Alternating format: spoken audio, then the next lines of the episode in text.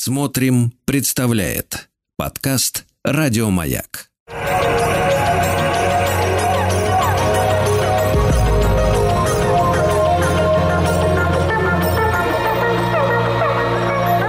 Сотворение умира.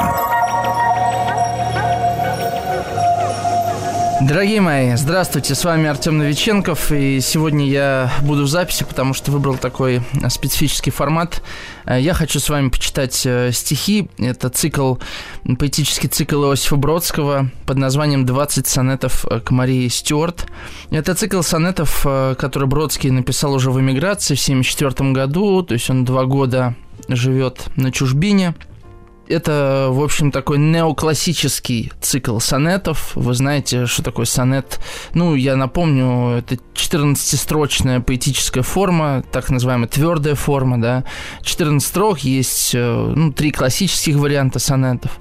Бродский расширяет понятие вообще сонета, он нарушает, э, даже не то, что нарушает, да, он расширяет э, языковой спектр поэтический, который свойственен сонетам, но, кроме того, он нарушает одно из важных правил сонета, да, это адресат. Вот кто адресат в сонетах Бродского, это большой вопрос. Я думаю, что вот это путешествие по 20 сонетам э, к Марии Стюарт э, обещает быть захватывающим. Я предполагаю, мы с вами две среды об этом будем говорить. Значит, э, ну, Бродский находится два года в эмиграции, да, это надо понимать. Бродский сейчас в Париже. Париж я давно очень не был в Париже. Вообще Париж мне очень нравится, честно говоря. Вот есть люди, которым вообще Париж не заходит.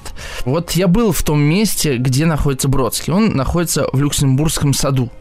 И в этом же саду он находит, собственно, памятник Марии Стюарт.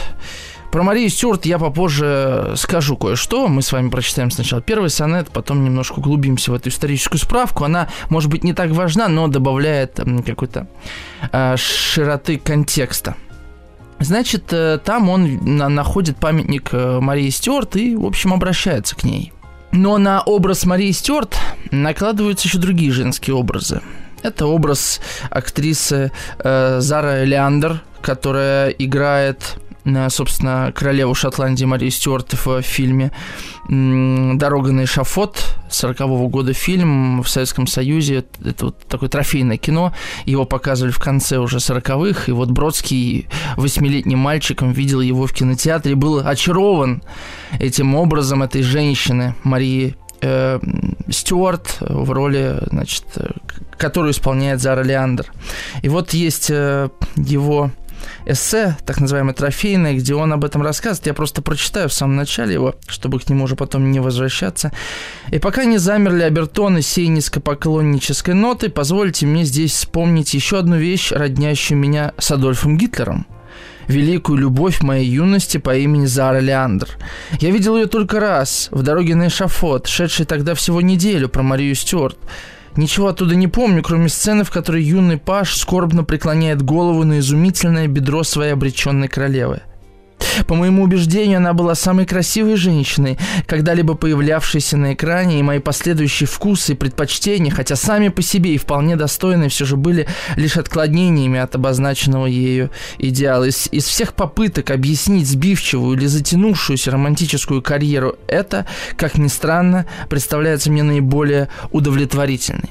Чтобы вы понимали, мне не хочется заниматься каким-то литературоведческим анализом э, этого цикла сонетов, Э, не просто потому, что мне это не очень интересно, но и потому, что у нашей задачи совсем другая передача. Да? Наша задача увидеть э, какую-то важную черту, нерв времени, то, что единит нас с героями литературных произведений. Э, когда я шел на запись этого эфира, я думал, ну вот у нас есть, э, конечно же, лирический субъект, который рассказывает да, повествует, пишет стихи, собственно, да. Есть образ Марии Стюарт, есть другие образы, вот про Зару Леандр я и сказал, конечно же, здесь обязательно возникает образ Марины Басмановой, главной женщины в жизни Бродского, главной поэтической жи- жизни Бродского женщины, потому что столько, сколько Бродский посвятил стихов Басманова, не посвятил ни один русский поэт, ни одной русской э, женщине, ну не только русской вообще женщине. И э, здесь накладывается образ еще Марины Басмановой. И вот что интересно, очень сложно говорить именно о, о герое этого произведения, к которому обращается Бродский, то есть о самой Марии Стюарт, несмотря на то, что цикл называется «20 сонетов Марии Стюарт». Наш сегодняшний кумир – это не Мария Стюарт, это вообще-то не женщина даже. Это вот эта литературная маска, это сам поэт, через его язык, через его взгляд на время и пространство, на собственную судьбу, на его отношения с женщинами, на его роман с языком мы и будем говорить, потому что те чувства, которые озвучивает Бродский, они, мне кажутся, невероятно созвучными нашему времени. Почему? Мы сегодня живем уже э, в эпоху, когда вся наша жизнь может стать частью э, рекламной кампании да, по продаже самих себя. Все соцсети, которые мы ведем, фотографии, где мы выкладываем свои лица, э, вся вот эта социальная внешняя жизнь, да, это такой большой маркет, и нам очень сложно зачастую отделить себя от того образа, который мы проецируем. И еще есть один момент, когда мы в соцсетях говорим о своих чувствах, другим зачастую сложно поверить в их искренность, потому что даже если я, там, не знаю, совершаю какой-то каминг-аут, что называется, люди могут, могут подумать, что я делаю это из чувства гордыни, из желания показать себя. И как быть человеку в современном вот этим, в этом цифровом пространстве искренним, настоящим, честным – мне кажется, это один из главных вопросов, которые решает Иосиф Бродский в этом цикле сонетов. Потому что он, являясь человеком, поэтом, который пишет о любви, становится очень хрупким в глазах окружающих, которые на него смотрят. Очень легко осмеять это чувство. Очень легко э, с издевкой отнестись к нему и защитить себя не представляется никакой возможности. И Бродский находит самые разные стратегии поведения – а, чтобы вернуть себе как бы авторство над собственными чувствами, при этом звуча публично. Понимаете, о чем я говорю, да? Ну давайте мы прочитаем первый сонет. Мы пойдем, естественно, по порядку, у нас достаточно времени. Я надеюсь, сегодня мы прочитаем штук 7, 8, может быть 9. Мари, шотландцы все-таки скоты. В каком колене клетчатого клана предвиделось, что двинешься с экрана и оживишь, как статуя, сады. И люксембургский, в частности. Сюды забрел я как-то после ресторана взглянуть глазами старого барана на новые ворота и пруды, где встретил вас. И в силу этой встречи, и так как все былое ожило в отжившем сердце, старое жерло, вложив заряд с классической картечи, я трачу, что осталось в русской речи, на ваш анфас и матовые плечи. Вот такое начало, согласитесь, оно будоражит. Почему? Ну, во-первых, поэт обращается к королеве Шотландии и, в общем-то, и Франции. А если говорить юридическим языком, королеве Франция, Великобритании и Шотландии, вот так вот по-небратски, Мари. Как будто бы она ему собрат. Собрат в чем? Ну, конечно же, в изгнанничестве. Потому что а, судьба Марии Стюарт, о которой я сейчас немножко расскажу, безусловно, откликается Бродскому. Он вообще всегда говорит, имея в виду какого-то адресата в своих стихах, и, соответственно, имея адресата, э, адресатом историческую личность какую-то, он становится тоже частью чьей-то чужой истории, да, Одиссей Телемаку, Мексиканский дивертисмент. 20 сонетов к Марии Стюарт. Везде Бродский надевает на себя некую маску. Еще вспомнил письма к римскому другу, конечно же, хрестоматийное произведение. И он сам становится, да, вот частью чужой истории. Он говорит зачастую из-под какой-то маски и надевает на себя историю. История Одиссея, история Овидия, сейчас история Марии Стюарт. И как мы с вами увидим дальше, я немножко забегу вперед, говоря о Марии Стюарт, конечно же, Бродский будет говорить о самом себе. Вот так э, первое слово этого цикла порождает целый ряд, конечно же, ассоциаций. Лексика, интонации, которые вы здесь услышали, это совершенно не сонетная интонация. Хотя Бродский говорит о классической картечи, которую он вложит э, в старое жерло. То есть старое жерло – это форма поэтическая сонета, а классическая картечь – это естественно, разговор о любви, и сонет всегда предполагает какого-то адресата, обычно любовного адресата, Бродский уже в первом же тексте нарушает вот эти канонические формальности на самом деле. Ну, да, первая строка Мари шотландцы все-таки скоты. Конечно, здесь игра слов. Они не только скоты, но они и скоты, да, потому что шотландцы это скотс. Э, это всем известная такая игра слов.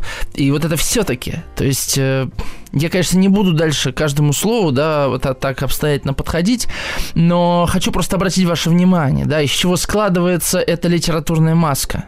Такое снисхождение, знаете. Мария, да, я, я вас понимаю тебя или вас, это тоже отдельный разговор.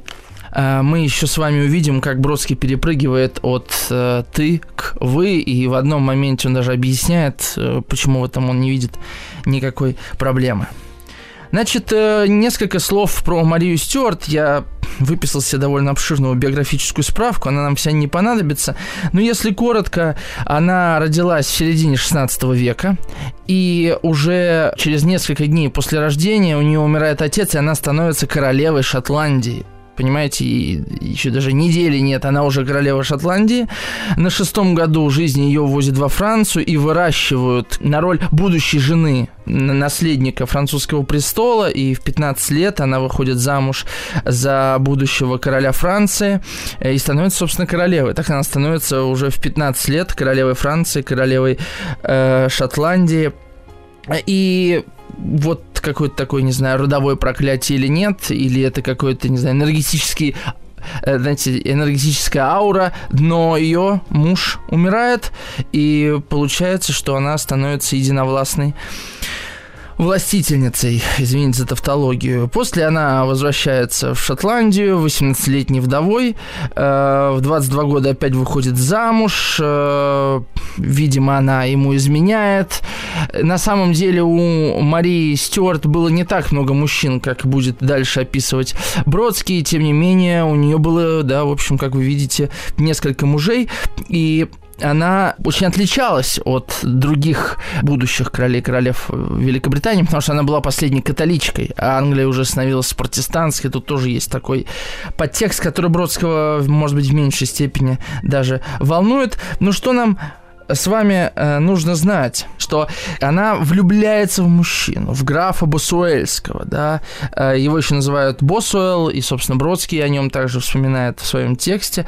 30-летний такой красавец, э, он становится фаворитом, любовником королевы и в будущем ее третьим мужем, э, причем он убивает предыдущего Джеймса Хэбберна, и таким образом вот у э, Марии Стюарт три мужа становится, да, дважды вдовица она.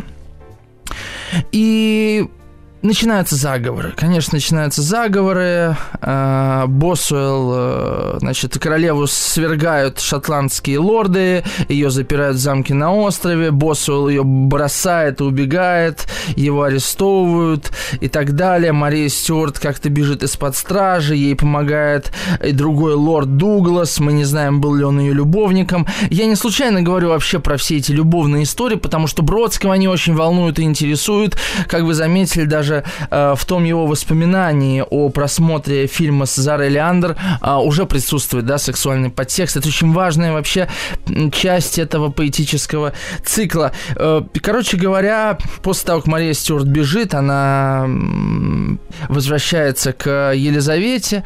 Елизавете она тоже не нужна, и долгое время, вот как бы сказали пацаны на районе, Марию Стюарт морозят, пока не обвиняют ее в заговоре, и в 44 года она, в общем-то, она умирает, она казнена в возрасте 44 лет. Вот такая биография Марии Стюарт. Я не, не буду, конечно, вдаваться в подробности. А, можно говорить о том, что она заложница обстоятельств, можно говорить о том, что она имела все и все потеряла, можно сказать о том, что ее поглотила, не знаю, похоть разврат, и как угодно на нее смотреть, но нам гораздо важнее, как на нее смотрит Бродский. Почему я на этом останавливаюсь? Потому что мы можем, ну, вот у нас был с вами, да, разговор, эфир про Моцарта и Сальери, но ведь Сальери не был таким гадким, да, человеком, каким его описал Пушкин, просто потому что времена Пушкина Сальери Сальери был вот таким. Э, если далеко не уходить, э, взять того же Бориса Годунова, Пушкин, насколько это историческое лицо? Конечно, это литературное лицо. То же самое можно сказать и про Марию Стюарт. Но просто эта биография может нам помочь может нам помочь что-то э, понять внутри, собственно, текста Иосифа Александровича Бродского. Э, да, вернемся к первому сонету. В каком колене клетчатого клана предвидела, что двинешься с экрана и оживишь, как статуя сады? Вот посмотрите, в самом начале уже в первых четырех строчках у нас сращиваются три женских образа. Во-первых, это статуя. Мария Стюарт в Люксембургском саду. Она недвижима. Второй образ – это образ, э, собственно, Марии Стюарт, королевы, которая не присутствует в реальности, но она жива во времени в прошлом. И у нас есть третий образ – это э, Зара Леандер, да, актриса, которая оживляет э, Марию Стюарт, ну, в, зале кинотеатра. Э, и, собственно, вот все эти образы срастаются, и Бродский сам говорит о том, что я читал вам как раз об этом, что, вероятно, этот образ порождает вообще у Бродского будущий притягательный образ женский, потому что все женщины, которые его интересовали так или иначе, ну, до позднего времени, а, интересовали бессознательно, так скажем, да, и с точки зрения внешности, и с точки зрения характера. А, они упирались вот в этот образ Зара Леандра, не случайно он помнит, значит, даже вот как она внешне выглядела, вот такая фиксация на ее телесности была. И вот этот образ Марии Стюарт сталкивается с образом, ну, какого-то уличного гуляки. Сюды забрел я как-то после ресторана взглянуть глазами старого барана на новые ворота и пруды. Ну, тут всякие фразеологизмы. Сюды забрел после ресторана глазами старого барана. Бродский уже в первом же сонете как бы опускает весь этот пафос. Да, я обращаюсь к королеве, но как будто я, вот знаете, по пьяни зашел в Люксембургский сад и вот говорю, Мария, шотландцы все-таки скоты. Да, можно себе представить этот комический образ. Помните, я в самом начале сказал о том, что Бродский ставит перед собой задачу, как сохранить свое лицо, да, находясь в ситуации публичного высказывания. И уже здесь он нам предлагает первую стратегию – говорить без оглядки. Пьяный человек говорит без оглядки. Вы можете меня осуждать, можете надо мной смеяться, но у меня сейчас на душе лежит вот это. Я не к тому, что вам нужно в социальных сетях выкладывать э, информацию о себе только будучи в состоянии алкогольного опьянения, да. Я говорю именно про вот эти языковые э, формы, да, спасения от э, всеобщих от, всеобщей оценочности. С другой стороны, вы мне скажете, а можно же вообще ничего не выкладывать, вообще ни о чем не говорить. Ну, я вам отвечу, что, конечно же, можно, но э, иногда человеку хочется закричать. Ну, сейчас мы должны прерваться, мы уйдем на новости и обязательно вернемся.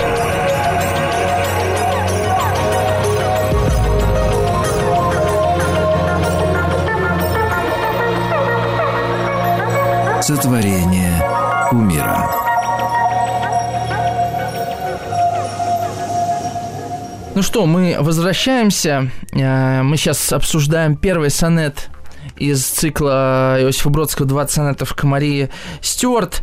И вот мы остановились на, на самом деле, первой такой важной реминесценции, где Бродский цитирует э, Тютчева. «Я вспомнил вас и все былое». Да, мы с вами знаем э, э, э эти стихи.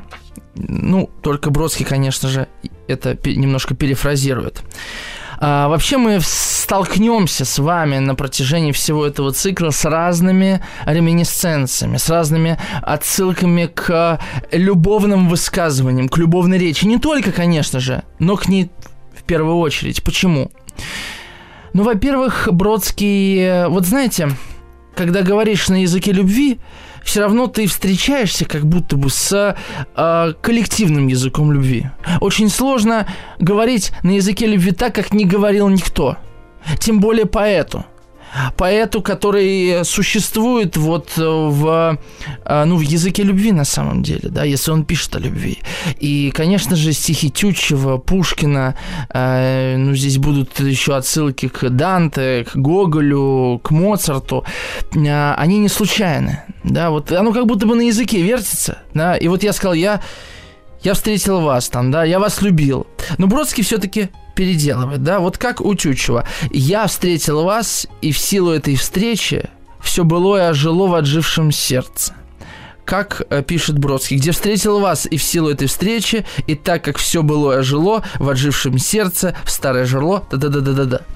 Э, то есть он, конечно же, опять, видите, снижает пафос. И в силу этой встречи э, у Чучева звучит очень возвышенно, а у Бродского, где встретил вас, и в силу этой встречи, и еще вот поэтому, в общем, я напишу стихи на этот счет, вот что он говорит в итоге. И вот это снижение, снижение, ну вообще типичное, конечно, для Бродского такой поэтический прием, снижение высокого стиля.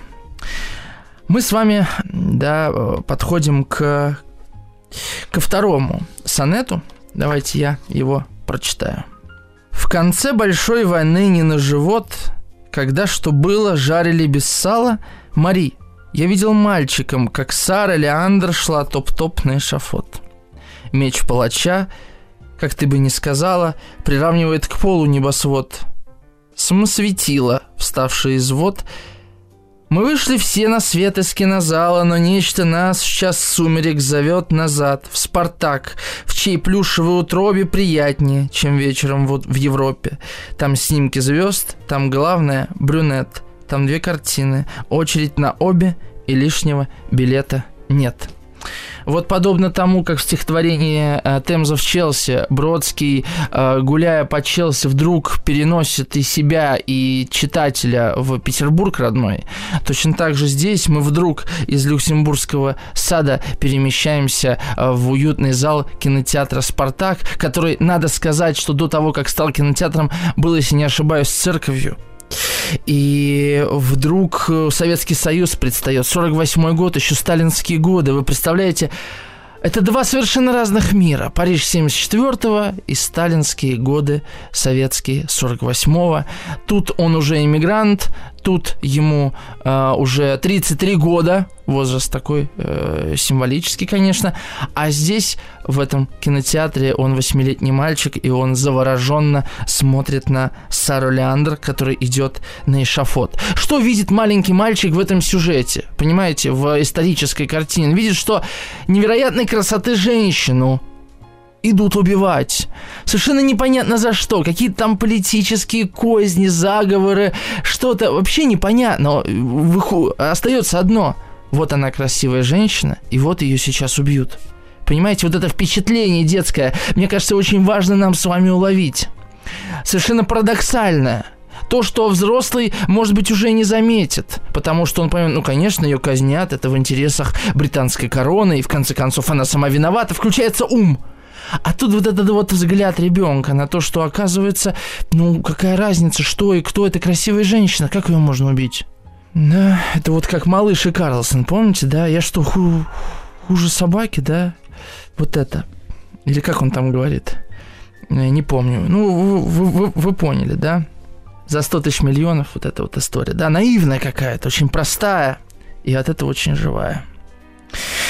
А, второй сонет – Второй сонет э, начинается внезапно, да, начинается с войны. Почему война? Почему э, в конце войны? 48-й год, он в кинозале. То есть это какое-то восприятие времени ребенком, да? И Бродский вдруг оказывается в совершенно другом э, состоянии. Э, состоянии описания вот истории уже не своей, а истории как будто бы поколения, истории общества. Это вообще типичная черта для очень больших поэтов. Это очень часто встречается в их стихах, когда судьба поэта с, сращивается с судьбой того общества, в котором он э, живет. И получается, что вот эта Сара Леандр, которые отрубают голову, это в некотором роде он сам потому что смотри, светило, вставшее из вод. Тут тоже э, снижение пафоса, потому что приравнивает к полу небосвод. Ну, понятно, голова падает, и, естественно, пол и небосвод выравниваются в одну линию.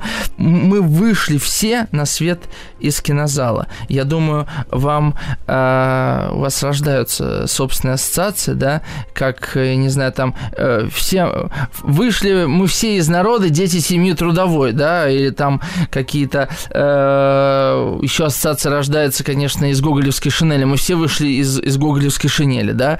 То есть это такое устоявшееся выражение, и, естественно, их у Бродского очень много. Они какие-то такие знакомые. Но кинозал, а что такое кинозал? 48 э, год. Ну, конечно, я слабо себе представляю, книжки не передают ощущения. Но 48 год тяжелый, послевоенное время, да. А что, что дает кино в это время? А это мир иллюзий. Да, это мир в, еще, еще э, в Спартак в чьей плюшевой утробе приятнее, чем вечером в Европе. То есть мы рождаемся в этом кинозале, потому что мы уходим от тяжелых реалий. И это касается и современного человека, естественно. А, и вот мы выходим из этой утробы в мир, а там уже не так хорошо. Да, там не так уютно, тепло, не так плюшево. И если вспомнить, что этот кинотеатр был церковью, да, то мы как бы все вышли из-под Бога. Можно такую метафору еще э, выносить. И получается, что разве это про любовь уже, да, э, история? Конечно, про любовь. Э, про любовь к женщине? Я не знаю. Вот в этой актрисе да, наверное, была какая-то любовь к женщине, возможно, это просто любовь к жизни. Это какая-то большая надежда. И вдруг эту надежду убивают представляете, как вот это смешение чувств. Бродский именно поэтому не дает нам возможности четко идентифицировать, к кому он обращается. И вообще, кто к нам обращается.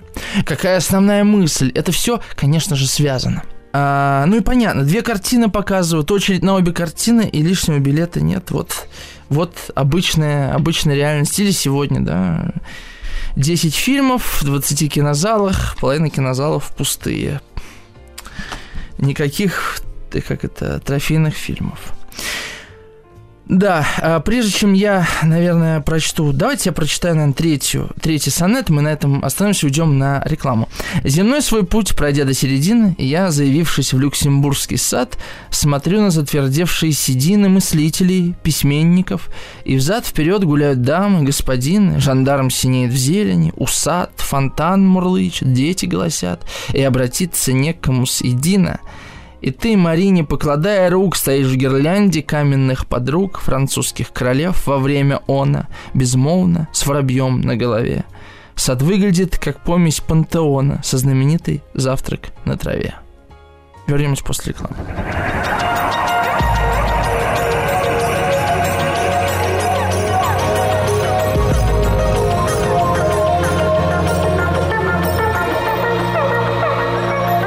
Сотворение кумира.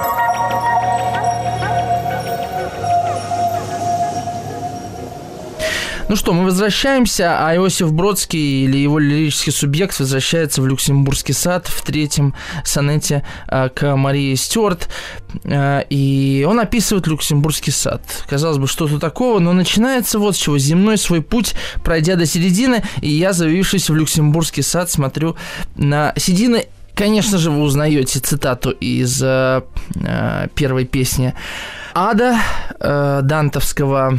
И получается, а что там происходит? Там человек заблудился посередине жизни. И тут и возраст подходит, потому что, ну, у Данта 35 лет, Бродскому 33, примерно одно и то же. Э, и он попадает, понимаете, попадает в пантеон, в пантеон застывших знаменитостей. Ну, тут нельзя не, не, не увидеть такую фигуру речи, ведь Бродский, конечно, рассказывает о себе. Да, он за границей, и он попадает в пантеон он уже познакомился с э, Уинстоном Хью Оденом, его уже ввели в литературные круги, он уже начинает ковать свою новую э, карьеру, карьеру, которую он в Америке уже придумает, назовет Джозеф Бродский, где он будет управлять и переводами своих стихов и так далее, неважно. Важно тут то, что Бродский, как и любой, на самом деле, не то что любой, но как многие, да, художники большие, понимал свое место. Ну вот он вот в этом пантеоне. И тут все замерло, да. А, и Бродскому в итоге, конечно же, поставят памятник, и не один. А, но, э, да, что здесь происходит? Что здесь происходит? Смотрю на затвердевшие седины мыслителей письменников. Кто такие письменники? Это белорусские, это вообще белорусизм. Это писатель по-белорусски. Да, ну, возможно, Бродский это слово для ритма выбрал, так же, как топ-топ на эшафот, там просто не хватало двух слогов. Бродский в этом смысле очень свободен в форме, очень легко он заполняет эти нехватки языковые, вообще не напрягаясь. И, с одной стороны, можно сказать, что это нарочито, с другой стороны, с такой легкостью всегда делается, что совершенно становится неважным, да. И здесь получается, что вот мы предыдущий сонет читали про Зару или про Сару, это Леандр, а здесь оказывается, что это Сара Леандр, она уже затвердела в камне, она утратила дар речи. На голове у нее воробей, она недвижима, да. А вокруг обычная обыденная жизнь, понимаете? Вот этот контраст. Контраст человека посреди жизни. То, что нам тоже очень знакомо. А, когда вокруг как будто бы все величественное, но оно замерло. Мы идем по городу, мы знаем, что здесь было это, там было то, тут жил тот-то, а вот здесь людей казнили. Но это все покрыто мраком времени, да. И человек оказывается не то что один на один с историей, но он посреди этой истории. А жизнь идет, и она как будто бы не замечает прошлого. А человеку, который ну, на самом деле, по, по, иначе воспринимает время, и хотите верить, хотите нет, но у художников всегда так, он и по-другому на это все смотрит, да. Он чувствует свою чужеродность абсолютную, да, вот в, э, любому этому пространству. Он может к нему присосаться как художник, да, но он всегда в каком-то другом пространстве, конечно же. Вот это и обратиться не к кому с иди на, то есть послать, в общем-то, некого здесь, да. Тут люди вообще другие, а ты не можешь здесь говорить на своей речи. Вот какая чужеродность. И это отношение не только с местом, не только с пространством. Это отношение, конечно же, со временем. Порой мы с годами лишаемся какой-то такой возможности. А перейдем э, к четвертому э, сонету, наверное, да? Красавица, которую я позже любил сильней, чем Бусуэла ты, с тобой имела общие черты шепчу автоматически «О боже!» их вспоминая. Внешние. Мы тоже счастливы не составили читы. Она ушла куда-то в Макинтоше. В избежание роковой черты я пересек другую горизонта, чье лезвие Мария острее ножа. Над этой вещью голову держа не кислорода ради, но азота, бурлящего в раздувшемся забу, гортань того благодарит судьбу. Вот такой сонет. А он а, открывает нам новые измерения. Да? Давайте пока здесь э, отметим. У нас есть Мария Стюарт, королева Шотландии и Франции. У нас есть Сара Леандер, э, это актриса, исполнявшая роль Марии Стюарт в фильме 40 -го года. У нас есть памятник Марии Стюарт. Теперь у нас появляется еще одна женщина, про которую я уже говорил. Это Марина Басманова. Красавица, которую я позже любил сильнее. Позже, то есть, видимо, позже вас, Мария, сильней, чем Бусуэла ты. Бусуэл, помните, да, э, граф кажется, или лорд, да, граф, в которого Мария Стюарт влюбилась, э, который стал третьим мужем. Я, говорит, любил ее сильнее. С тобой имела общие черты, да, то есть внешние. Мы тоже счастливой не составили читы. А, ну и, наверное, уже после перерыва я должен немного рассказать про отношения Иосифа Бродского и Марины Басмановой. Э, не переключайтесь, скоро вернемся. Сейчас перерыв.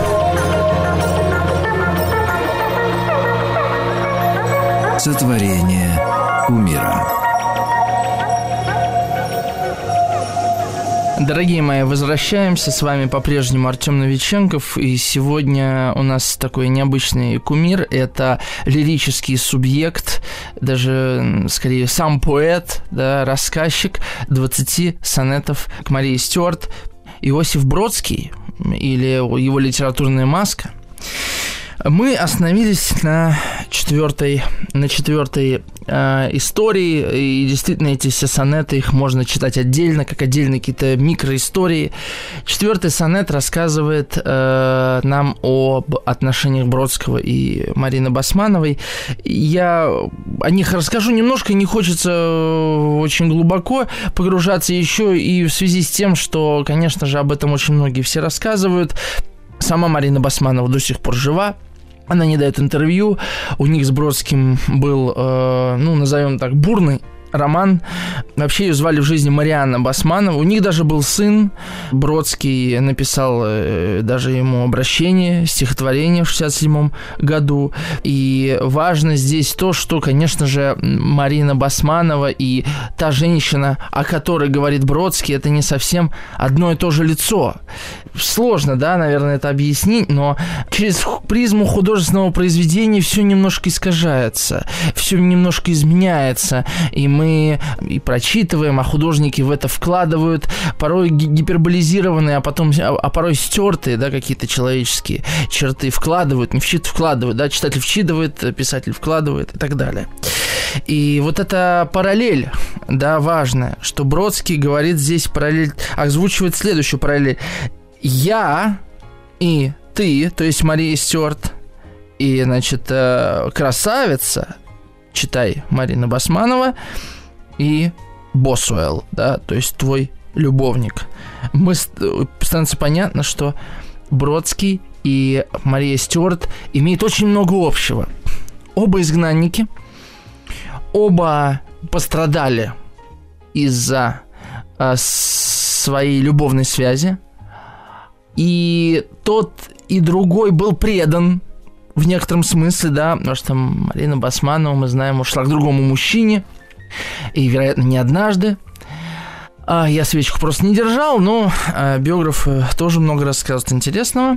А, с другой стороны, Бродский и Мария Стюарт, э, они одинаково оказываются как бы король без короны, да, королями без короны. Но если бывшие короли как будто бывают, да, то бывших поэтов не бывает. Бродский оказывается на чужбине, он все так же поэт, но э, он отключен от языка, да, понимаете? Язык и место, где он живет, они разъединены.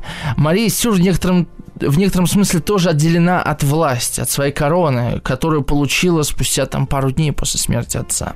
Вот такие правильные судьбы, да, оказывается, что Мария Стюарт, она с одной стороны сращивается с образом Марины Басмановой, а с другой стороны с самим Бродским. Вот так парадоксально, да. Ну, и это вполне себе не знаю, органично вообще для поэзии. Вот эти вот перевертыши, какие-то, я не знаю, слово изоморф почему-то приходит мне на ум.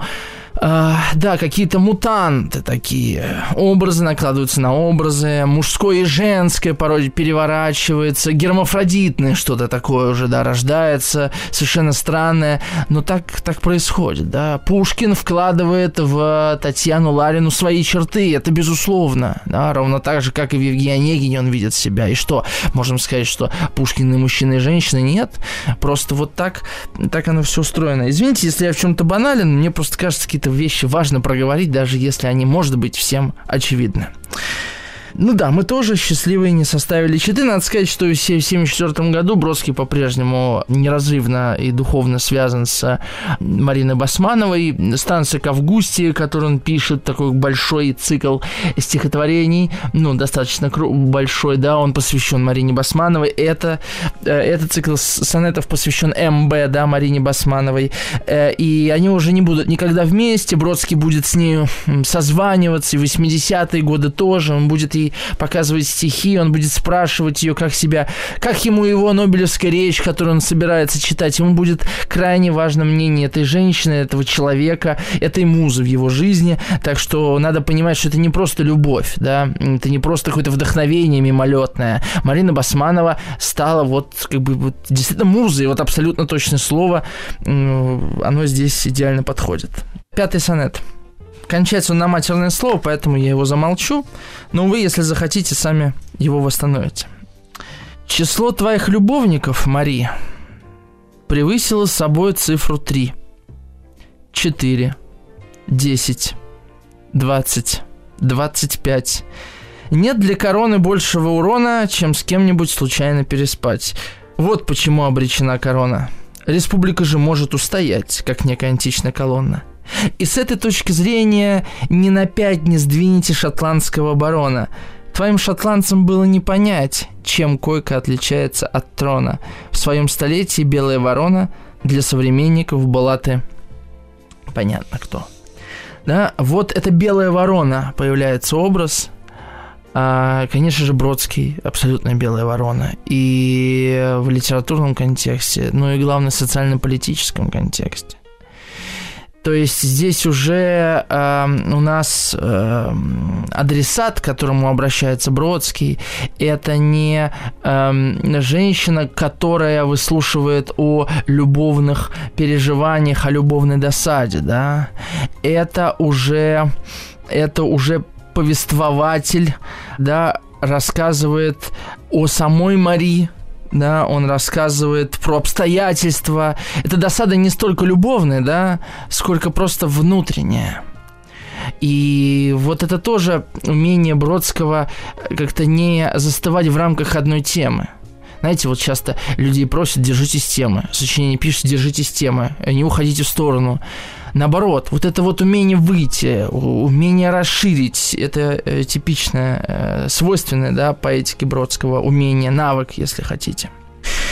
Ну, как я уже говорил, на самом деле у Марии Стюарт не было уж так много любовников. Э, тут, э, конечно, числительные они еще абсолютно ритмичные задают, да? 3, 4, 10, 20, 25. Это, знаете, еще вот эти стихи есть э, там под Есенина, под Маяковского. 3, 4, 48, 25, 16, 19, 48, 37, 15, я не знаю, и так далее, да? Вот вообще цифры, они очень ритмические, они очень подходят к тексту, они его ритмизуют, они они динамику добавляют, и тут еще есть такие внутренние уже рифмы, а, не для короны, урона, а, потом вот почему корона, колонна, потом барона, тут очень много вот этих э, рифм на он, на трона, ворона, ну и так далее. Бродский тут вот так выдерживает эту ритмику вот с этим последним матерным словом, которым завершается этот сонет, вообще-то много, а, много связано, потому что тут можно вспомнить и Ахматова, что сказала, да, а, она сказала, в конце концов, поэту хорошо бы разбираться, где муза и где такая женщина. И, конечно же, вот это, с одной стороны, такое самобичевание, да, признать свою женщину распутницей любимую, да, а с другой стороны, это трагическое проклятие, да, которое на себя насылает поэт. И без этого проклятия не быть поэту поэтом. Это как бы такая сделка с дьяволом, если хотите, которую, конечно же, человек на самом деле не заключает, да, в этом-то и заключается суть самого проклятия. Что я еще тут могу вам сказать? А, ну, да, вот почему обречена корона, республика же может устоять, да. То есть а монархия, она зависит от того, с кем спит король или королева. А вот республика, да, общество, в котором я сейчас живу, да, говорит Бродский, по большому счету, это Париж, она может от этого устоять.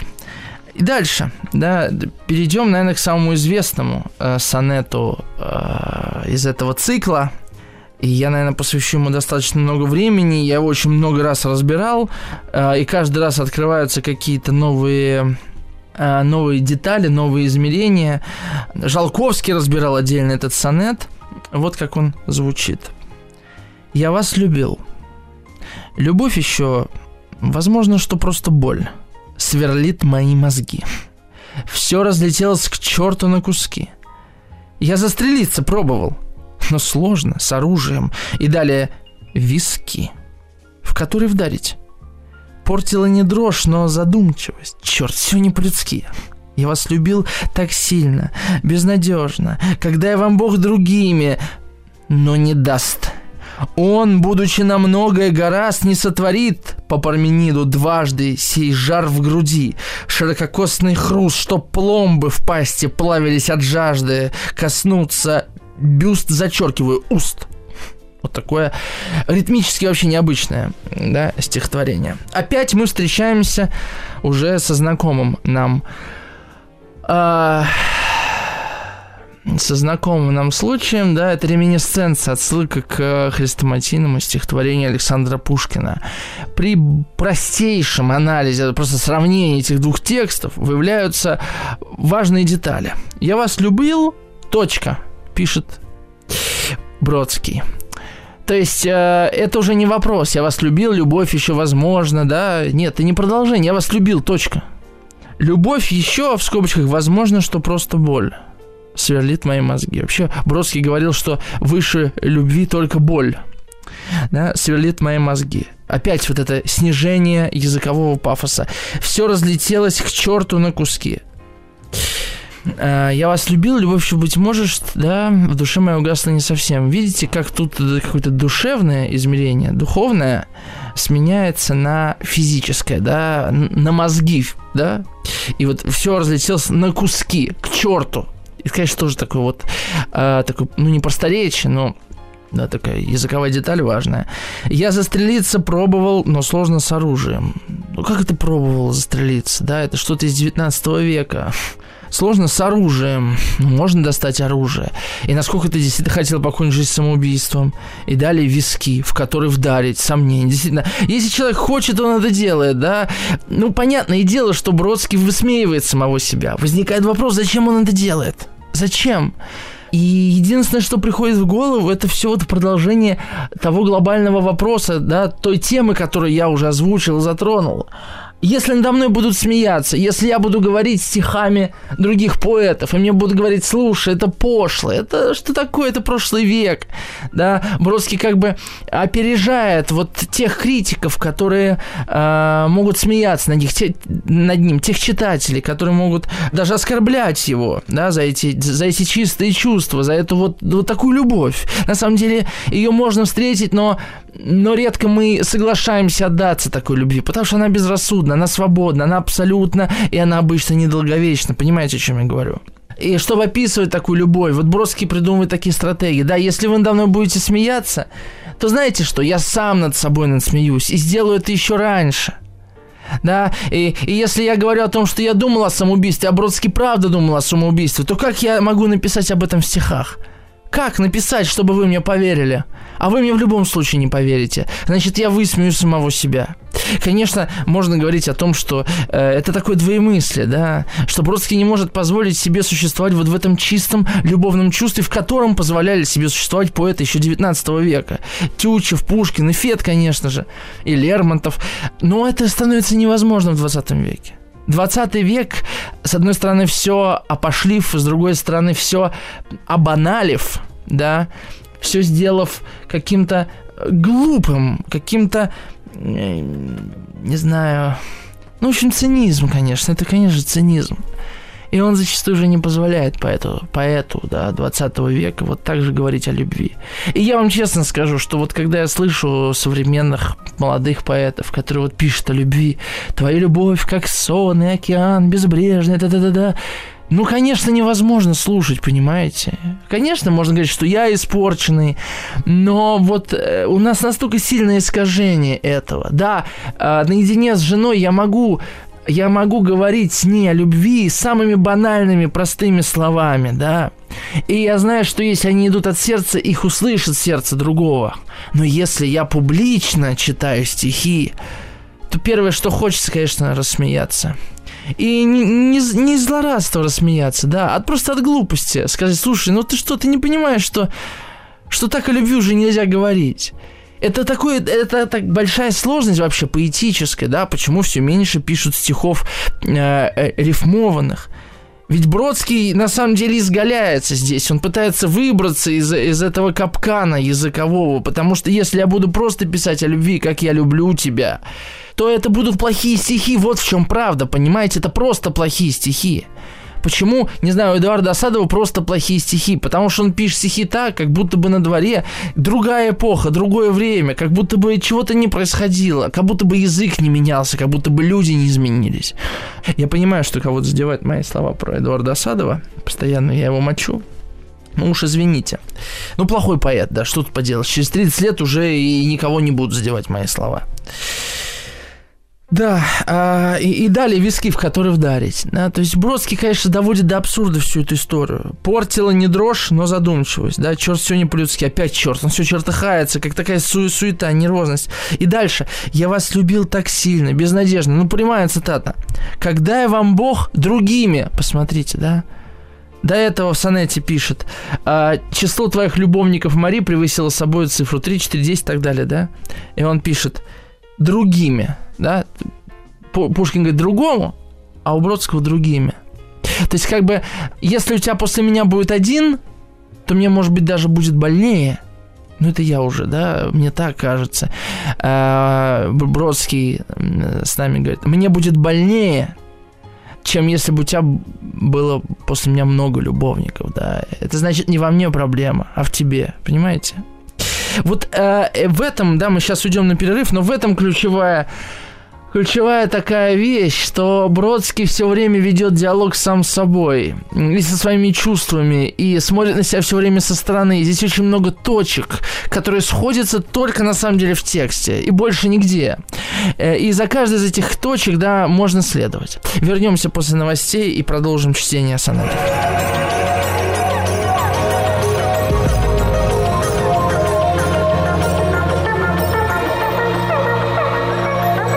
Сотворение умира. Да, но возвращаемся. У нас еще полчасика есть. Мы, напомню, сегодня э, говорим о 20 э, сонетах к Марии Стюарт э, за авторством Иосифа Бродского, об этом цикле, о лирическом субъекте, о масках, о том, как мы на самом деле утеряли чистую любовную речь. Понимаете, я на самом деле э, сам отчасти не то что грущу, да, об этом. Слава богу, что осталось-то прошлое, да. Конечно, стихотворение Пушкина, которое перефразирует Бродский, это прямой диалог двух эпох. Разница между этими текстами, ну, в общем, почти 150 лет да, ну, почти 150 лет, и очень много изменилось. И вот это «Я вас любил» Бродского членится этот сонет на две части по семь э, строчек, то есть это как бы два микро или мини-сонета внутри одного. Второй начинается так, да? «Я вас любил так сильно, безнадежно, когда я вам Бог другими, но не даст». Вот это злорадство, конечно же, которое... Понимаете, вот это тоже важно. Когда поэт пишет стихотворение, да, и, и там нам демонстрирует свое злорадство, то появляется вопрос, а это же, если это умышленное злорадство, насколько это злорадство? А может быть, это маска, да, может быть, это игра. И если мы видим, что Бродский в целом постоянно с нами играет, да, и в этом, в этом же сонете еще будут другие игры, но не даст, да, как бы за Бога говорю. А что это значит? Бог есть, нет? И вообще, насколько современный человек и современник Бродского, и наш с вами современник может искренне любить женщину так, что будет, да, что скажет, дай вам Бог, да, любимый, да, быть Дай вам Бог вообще с кем-то быть счастливой. Это же так, это, должна быть, это должно быть такое могучее чувство. Вообще, верим ли мы Пушкину в этот момент? Или уже не верим ему? Понимаете, какой вопрос? Что вот он там искренен абсолютно.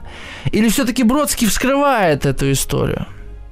Потому что, когда я вам Бог любимый быть другим, да? Я вас любил так, да, угроза какая-то чувствуется, да? Как дай вам Бог, любимый, быть другим. Он, будучи, это про, дальше Бродского читаю, ага, он, будучи намного гораст, не сотворит по Пармениду дважды, сей жар в груди, ширококосный хруст, чтоб пломбы в пасти плавились от жажды. Про последнюю строчку отдельно, потому что скажу, коснуться бюст, зачеркиваю, смотрите. Он, будучи намного раз, не сотворит по Пармениду дважды. Ой, вы знаете, я поначалу так себе голову ломал. Причем здесь Парменид? Читал Парменида. А потом для меня просто раскрылся ответ. Э, Бродский, я думаю, что умышленно заменяет здесь Гераклида, да, Гераклита на Парменида. Потому что вы знаете все известную фразу Гераклита «в одну реку нельзя войти дважды». Да? Бродский здесь говорит о любви, если ты меня любила, ты больше никого не полюбишь так. Вот в чем смысл. Поэтому по Гераклиту нельзя войти дважды. Но он совершенно спокойно пишет по Пармениду. То есть это какая-то такая, знаете, а это и не важно, да, такая небрежность. У Бродского очень часто это небрежность. Какая разница, да? И последняя строка как будто подчеркивает это. Что пломбы в пасти плавились от жажды коснуться бюст зачеркиваю уст, да, то есть э, от жажды коснуться уст, получается, а бюст зачеркивается.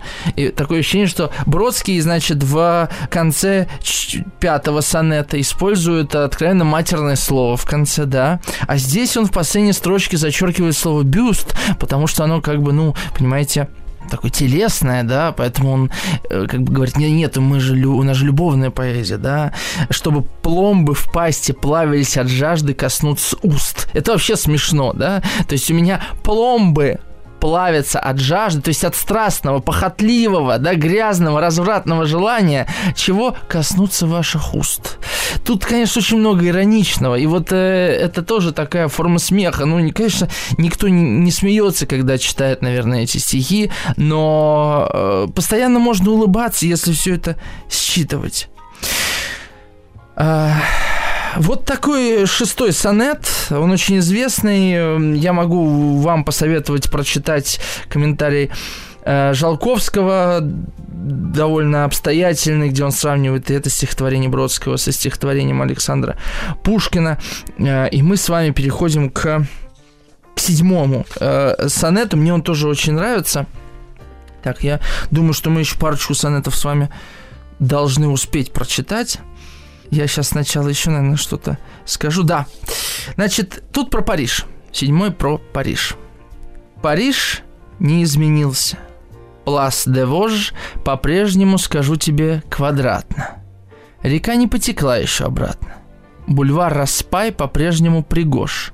Из нового концерты за бесплатно и башня, чтобы почувствовать ты вож. Есть многие, с кем свидеться приятно, но первым прокричавши «Как живешь?» В Париже, ночь, в ресторане. Шик подобной фразы «Праздник на соглотке». И входит Айна Кляйнинахт мужик, внося мордоворот в косоворотке. Кафе, бульвар, подруга на плече, луна, что твой генсек в параличе. Вот такой комичный, да, отрывок.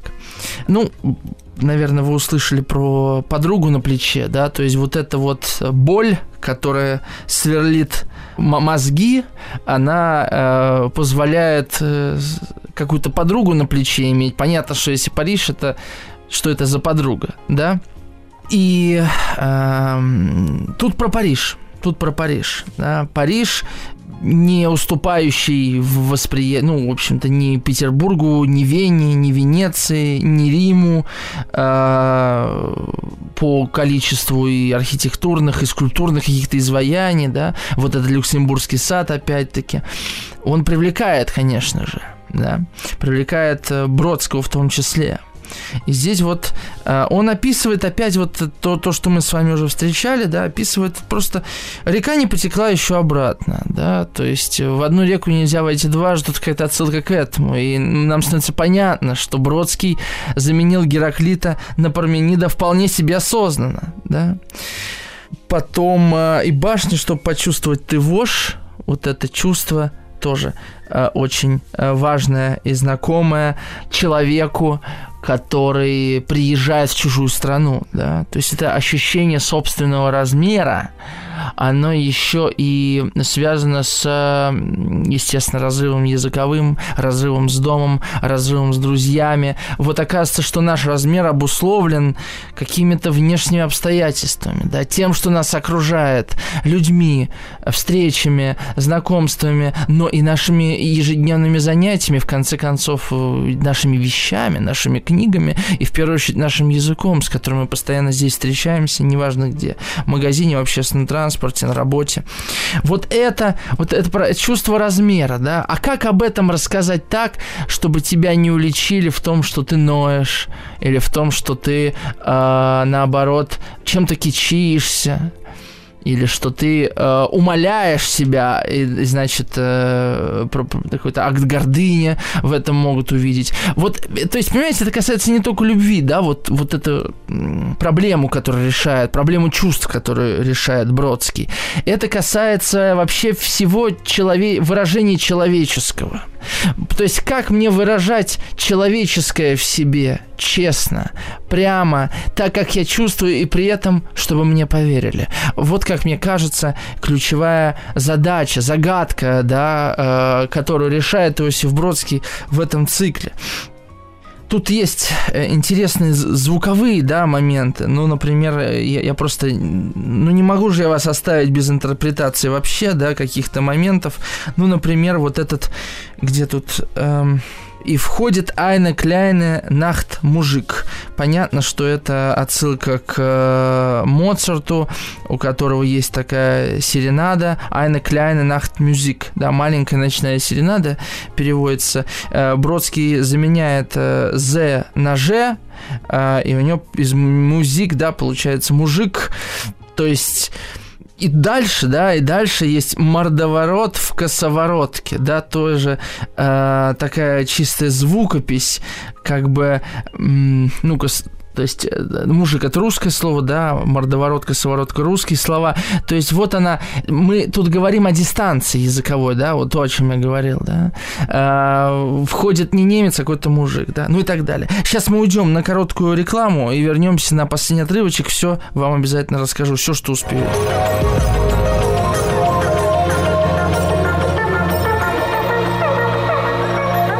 Сотворение умира.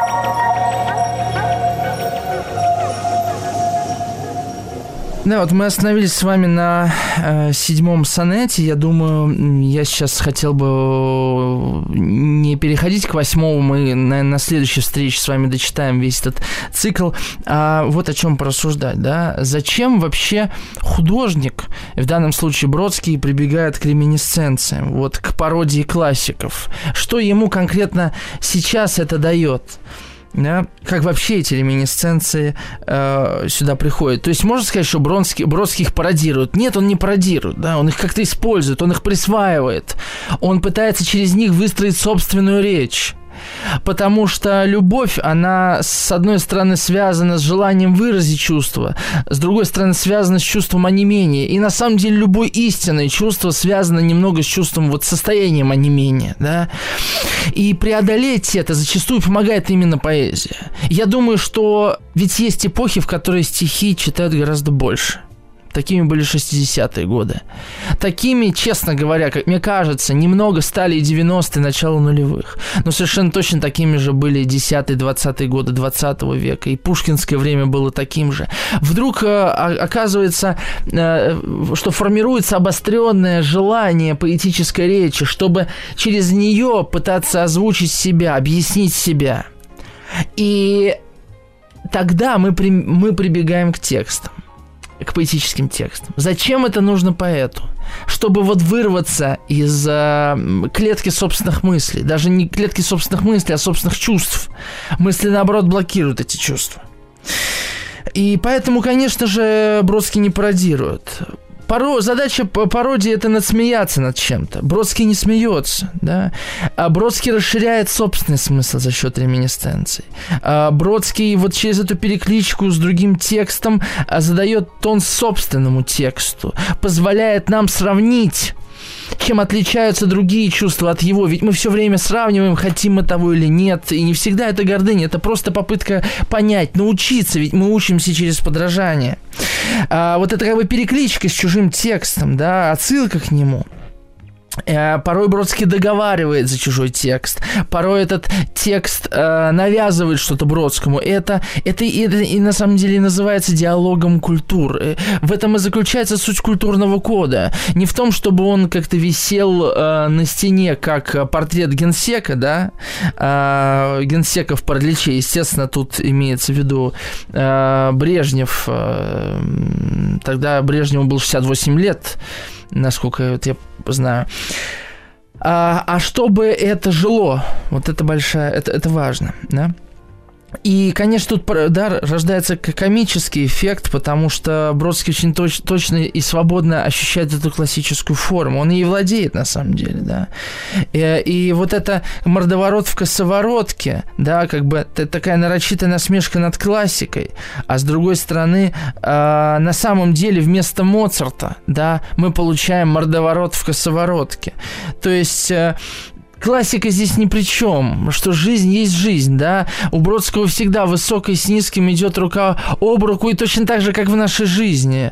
Э, в этом смысле Бродский очень точно улавливает радиоволны э, современности. Да, люди живут э, одновременно в разных стилистических, культурных, языковых э, параллелях, парадигмах так уж, так уж устроена наша современная психика. Мы не можем удерживать себя где-то там на высоте или, или все время быть внизу, хотя, в принципе, это возможно. Я думаю, в этом и заключается какой-то секрет популярности Бродского, да, потому что его язык, э, он э, идет в ногу с нашим временем, когда мы, э, мы любим наблюдать в человеке интеллектуалы, того, кто, не знаю, в Марвел разбирается, и невозможно себе представить интеллектуала, который не знает, кто такой человек Человек-паук. Понимаете, да? То есть это смешение высокого и низкого, это типичные постструктуралистские системы. И тем не менее есть настоящее живое чувство. Оно всегда было и всегда будет таким, каким оно нам дано. Любовь, ревность, зависть, одиночество, э, заброшенность. Это все есть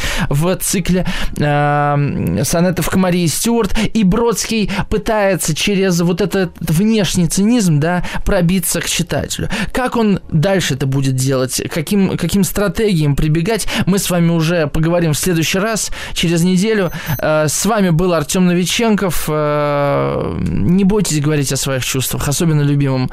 До новых встреч.